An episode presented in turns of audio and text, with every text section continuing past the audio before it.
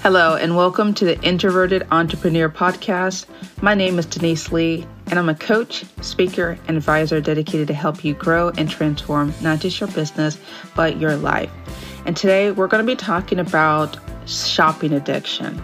And before you feel the hair raise on your skin, look, we're going to be talking about this from a different perspective that you may not have heard of. So, this is not so much a condemnation about whether or not you are spending way too much money than your MasterCard bill will allow. This is about you understanding the science behind why it may feel sometimes uncontrollable, unmanageable, and somewhat erratic with your purchasing decisions online in the real world and everywhere else. We're going to be talking about this with a fresh new perspective coming to you after this short break. Hey, hey, hey, and we're back. I am so glad that you are joining me today. If this is your very first time listening, make sure that you hit that follow, subscribe button. That way, as soon as I drop an episode, you'll be able to listen to it lickety split. And now I'm giving you my electronic fist bump. Boom! Thanks so much. And those of you guys who have been listening, got a big couple of requests for you. Make sure that you write a review wherever you're listening. That way, you can make sure that other people can be able to know about this podcast. Make sure you share this podcast with someone that you know could also appreciate what I have to say. And if you're interested in letting your voice be heard, be sure to leave me a voicemail message. Check out the show notes section. There's a link to send me a message. Make sure you include your name, your hometown, and what you've been loving about that. And I love to give you some free airtime. Okay. And if you are interested in learning about me, connecting with me, and just getting more information about this issue in detail, check out the show notes section also. There's an info.deniseglee.com slash connect where you can learn more about me access other podcast episodes visit my website so you can review articles and other things that may be of interest to you. So go ahead and check that out. And because we're going to be talking about addiction i just a disclaimer that this podcast and everything that i share in this podcast is for informational purposes only no material in this podcast is intended to be a substitute for professional medical advice, diagnosis, or treatment. Please always seek the advice of your physician or other qualified healthcare provider with any questions that you may have regarding a medical condition or treatment and before undertaking a new healthcare regimen. And never, please, never disregard professional medical advice or delay in seeking it just because you had heard something from me or any of my guests in the future. Okay, now let's get with this idea of shopping spending addiction. And before I get into that, I want to just give you some lay of the land, some background information because this really happens amongst female entrepreneurs, but this can happen to men as always, but it's typically a female issue. And what happens is when women start getting into entrepreneurship, personal development, any type of quote unquote up leveling, typically they're told, girl, you need to go get your manicure and get your hair done. Did for my black ladies, did get your hair did so you look done and go ahead and just look fabulous. Go buy yourself those Louis Vuitton with the red bottom heels and go shopping and feel fabulous. Go on that trip to Bali with your girlfriends. Go to Egypt. Go have fun. You've been denying so much of the pleasures of life. And then some women go, Yes, oh my goodness, the heavens open up. I see the angels flapping their wings and I hear some harp stringing in the background and this feels like euphoria and you get out your visa card and you have at it. And the next thing you know visa sends you a note and says thanks for all the business. Here's a bill that you may not be able to afford to pay off within your end of the month billing cycle. Now does this happen overnight? No typically it doesn't what happens typically is you're feeling sucky because a client quits on you halfway through your journey, or you're not seeing the business that you want, or your, do- your dog died, or not even your dog died, the car broke down, you had a flat tire, and you're like, well, it's time for some retail therapy, and you get your card out and you swipe. And then you swipe some more. My goodness, it's a rainy day. I can't do anything. This Instagram am looks great to me. Swipe my goodness, I don't feel up great because my stomach looks bloated. Swipe. My goodness, I really love what I saw those girls wearing. Let me get an outfit just like that. Swipe, swipe, swipe. And before you know it, it's an escalating thing. So addiction never is really a poof, you're up and spending so much money, you find yourself needing to declare bankruptcy. It never happens like that. It, it's usually a domino domino or a snowball effect. It just takes one bad event, one bad event after another, another, and it just goes into crisis mode where you realize that my goodness, this is unmanageable. And like again, I said in the beginning of our time that it typically impacts women, but honestly, this shopping addiction, retail therapy, however you want to call it, does not discriminate on your age, your ethnicity, your religion, your culture, your sexual orientation. It don't care who you are, young, old, whatever. It comes to seek and destroy anyone who has a vulnerability and just goes at it. And the ramifications obviously, I've met so many clients who've had bankruptcy issues or they've lost a spouse, they weren't able to keep a job some jobs. For those of you guys who are, are just doing the side hustle thing but have full time jobs, you might have had periodic credit checks, and that puts you in danger of the requirements to maintain employment with your employer lots of stuff has happened where you weren't able to qualify for buying a home so many things because the spending has become unmanageable okay? Now usually at this point i would say hey go i go recommend you to listen to amazing attitude. Well amazing attitude is part of the solution. If this is becoming really unmanageable i highly suggest to either seek therapy, literally professional therapy. I mean, I can obviously, I'm a coach, I have expertise in addiction and trauma, all that stuff. But I just want to let you know this goes deeper, and this podcast within itself is not going to solve it. So I just want to just put that out there that for a lot of us, we try to find the instant solutions, especially if we're dealing with an addiction issue, addiction not just to shopping, addiction to drugs or alcohol or anger. Yes, anger is a serious addiction too. So I don't want to sit here and say just go enroll in my amazing attitude course, which I think is awesome. I want you to actually just make a conscious effort if this is something that's very problematic in your life to actually go and seek the help. Okay. But, and I just want to say that the simple low little solutions of caring, only carrying cash or debit card or heck even taking a Dave Ramsey course or whatever is not going to hit the root issue of this. And my my people who are Christians, faith followers, Jesus ain't going to take the wheel on this baby. You're going to actually have to do the work and go really deep on understanding why your brain is not just wired necessarily for shopping. It could be I've what I've noticed is that people who have addictive personalities are catch all for anything.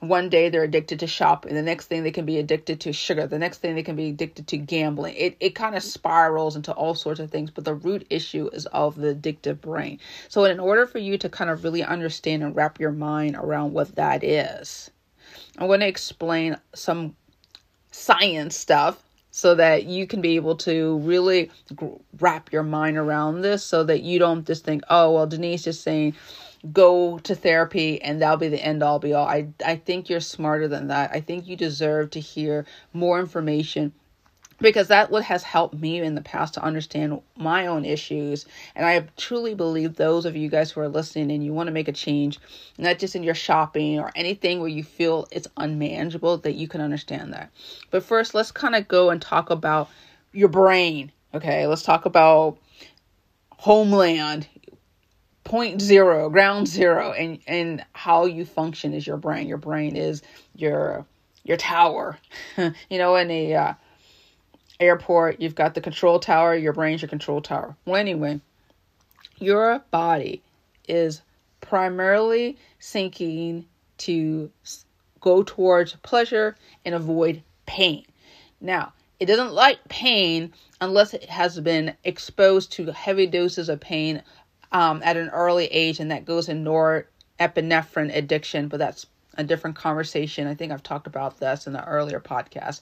But anyway, let's talk about this idea of pleasure and reward. Our brain's reward pathway encourages us to seek out essential activities that adds to our survival. So, what survival? What do we need to survive? Well, first of all, we need food and drink. We need shelter. We need sex. Sex is not necessarily, obviously, penile, vaginal, anal insertion, but it's this idea of releasing those feel good oxytocin and for guys, vasopressin chemicals so that we can feel good. Um, neurotransmitter hormones, all that stuff makes us feel connected and feels safe and stable. That's part of our pleasure and reward. And nurturing, nurturing comes from, we always talk about erotic love when I talked about sex, but there's also paternal love, right? There's the love between a mother and a child. There's fraternal love amongst brothers. There's all other types of love where it's not sexual, but it makes us feel connected and loved and saved. Safety is a huge issue for us, okay?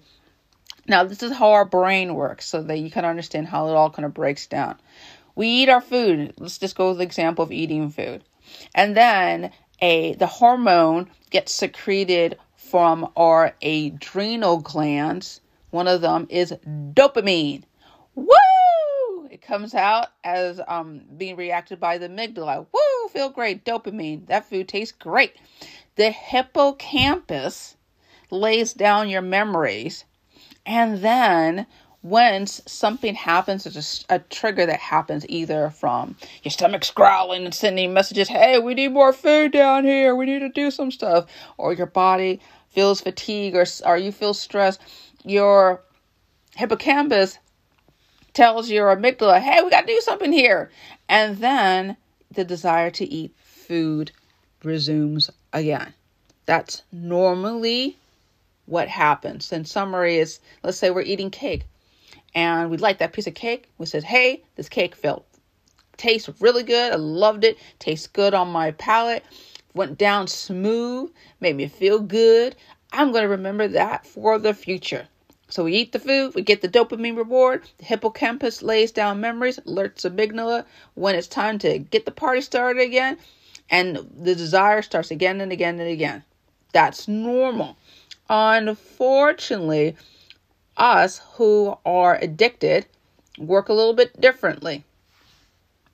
And I'm going to go back go to the example of shopping. But again as you notice i was a little interchanging between the food and the shopping because it doesn't really matter what your addiction of, of choice is. It can go haywire and over overboard okay? So let's just talk back to shopping okay? Because i know that's the purpose of the show. We'll talk about shopping but so anyway i just want to be all inclusive towards everyone else who um, may not be dealing with shopping, but the same concept applies. Let's say we're in the mood for some retail therapy. We're we're saying that we're going to go just browse online and swipe through, swipe up on the Instagram ads or perhaps we're walking at a fabulous retail area that we love and we see something that we really like and we decide to purchase it. Okay? Now, the reward system in our brain floods with tons of dopamine. And then, as I mentioned earlier, your hippocampus remembers that rapid sense of satisfaction. Here's the problem when we have that desire and it feels so great, we want it over and over. This is called repeated overstimulation. Okay, repeated overstimulation. And as a result, the number of our dopamine receptors are reduced. So, what I mean when I say dopamine receptors is our ability to communicate to each of our nerves, hey, I remember that. That was awesome. Hey, that that that trip to the Atlantic City or the Bahamas was great. We start the memories, the experiences start dulling because we're getting so much of it at the same time. That's what a receptor is. All that communication between each and all the other nerves communicating and sending those hormones are reduced. Okay.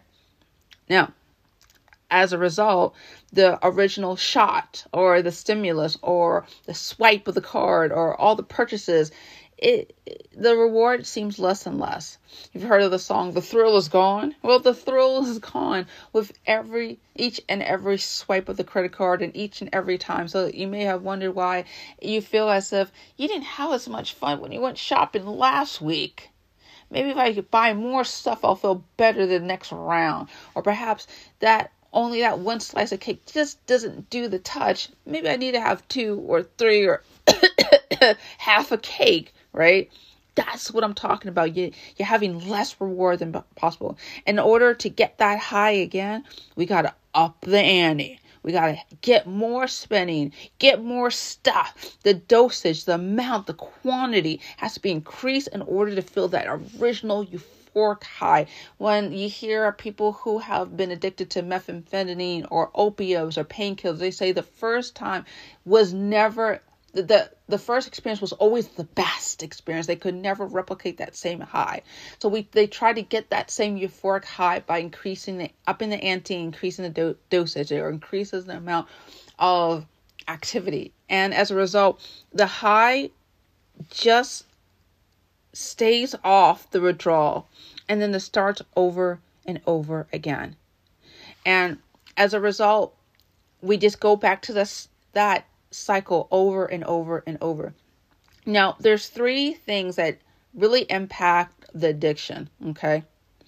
It could be the speed of the dopamine release. For example, for some women, when they drink alcohol on balance, they, woo, it goes straight to their heads much faster. Okay, the receptors are, are communicating at much faster rate for guys. You notice that guys on balance have a higher tolerance of consuming alcohol than women. Now, her shopping may be totally different. I don't know.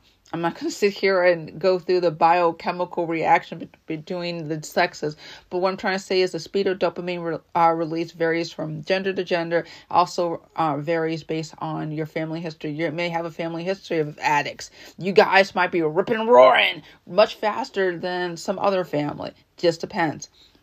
Also depends on the intensity of, dopamine release. Some have more, a uh, bigger pa- punch for pow than others. And then lastly, the reliable reliability of dopamine release. What I'm trying to say is that for some people, they're on a clock, they're on a calendar to be able to feel more stimulated on certain days than others.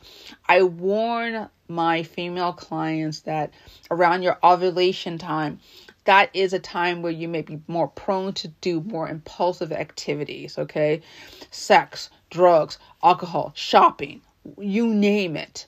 So for us women, our hormones are greatly impacted by the days of the week our menstrual cycle okay? So there's a lot of things going on that affects the mind of an addict.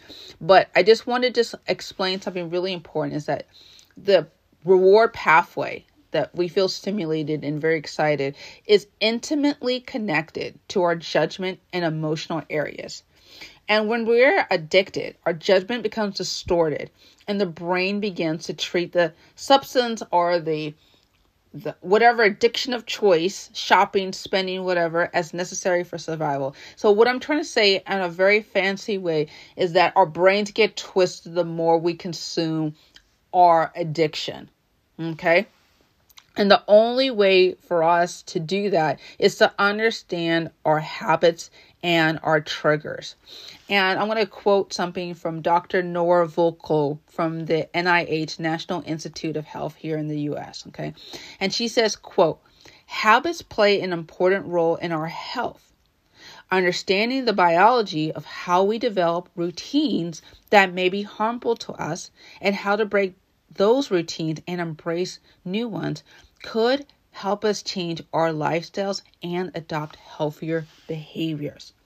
Now, in a fancy way of saying this is that we recognize and avoid our triggers. Our triggers come typically in three main flavors. Now, obviously, if you work with me one on one, we can talk a little bit more about exactly where those triggers come from and how to set goals, set and make and keep goals that help you not plunging into disaster. There's no other way to say that because I've known people that when they come to me, they've been dealing with this mess for years and years and they try to medicate it or they try to put themselves on a credit card diet or they tried Dave Ramsey or whoever course and to no avail. And so what's important for you is to understand for yourself that this thing that we're talking about is needs serious intervention so that it doesn't become unmanageable because that's the whole goal of this. This is not designed to make you feel bad or crummy. This is just keep you from filing bankruptcy and not having your mom and dad and cousin and Uncle Bob or whoever angry and, and, and ticked off you because you couldn't manage your life. Okay. So, anyway, that's a long story to say. We need to recognize these triggers. Now, the triggers can be one of three ways environmental, social, or emotional. And right now, we're going to talk a little bit in depth in, in this time that we have with one another about what what is what of each. Okay. So, environmental triggers are places, locations, smells, sounds. Like, for example, when I was a smoker, I had very distinct memories of walking around certain bars and clubs, and it took me to places, bad places, honestly, mentally, about things that I did in the height uh, or the climax of my past addic- addictive behaviors. Okay. For some of you guys, it's social, family, your Uncle Bob, your cousin Charlie passes you a joint or it tells you to go shopping with him just because it's fun and you have all those memories of all the fun shopping times where you guys connected and bond. That's a social trigger where you thought that the only time you could feel pleasure and feeling satisfaction is when you're spending that money especially spending the money around certain friends or certain family members this is a social triggers that also seasonal.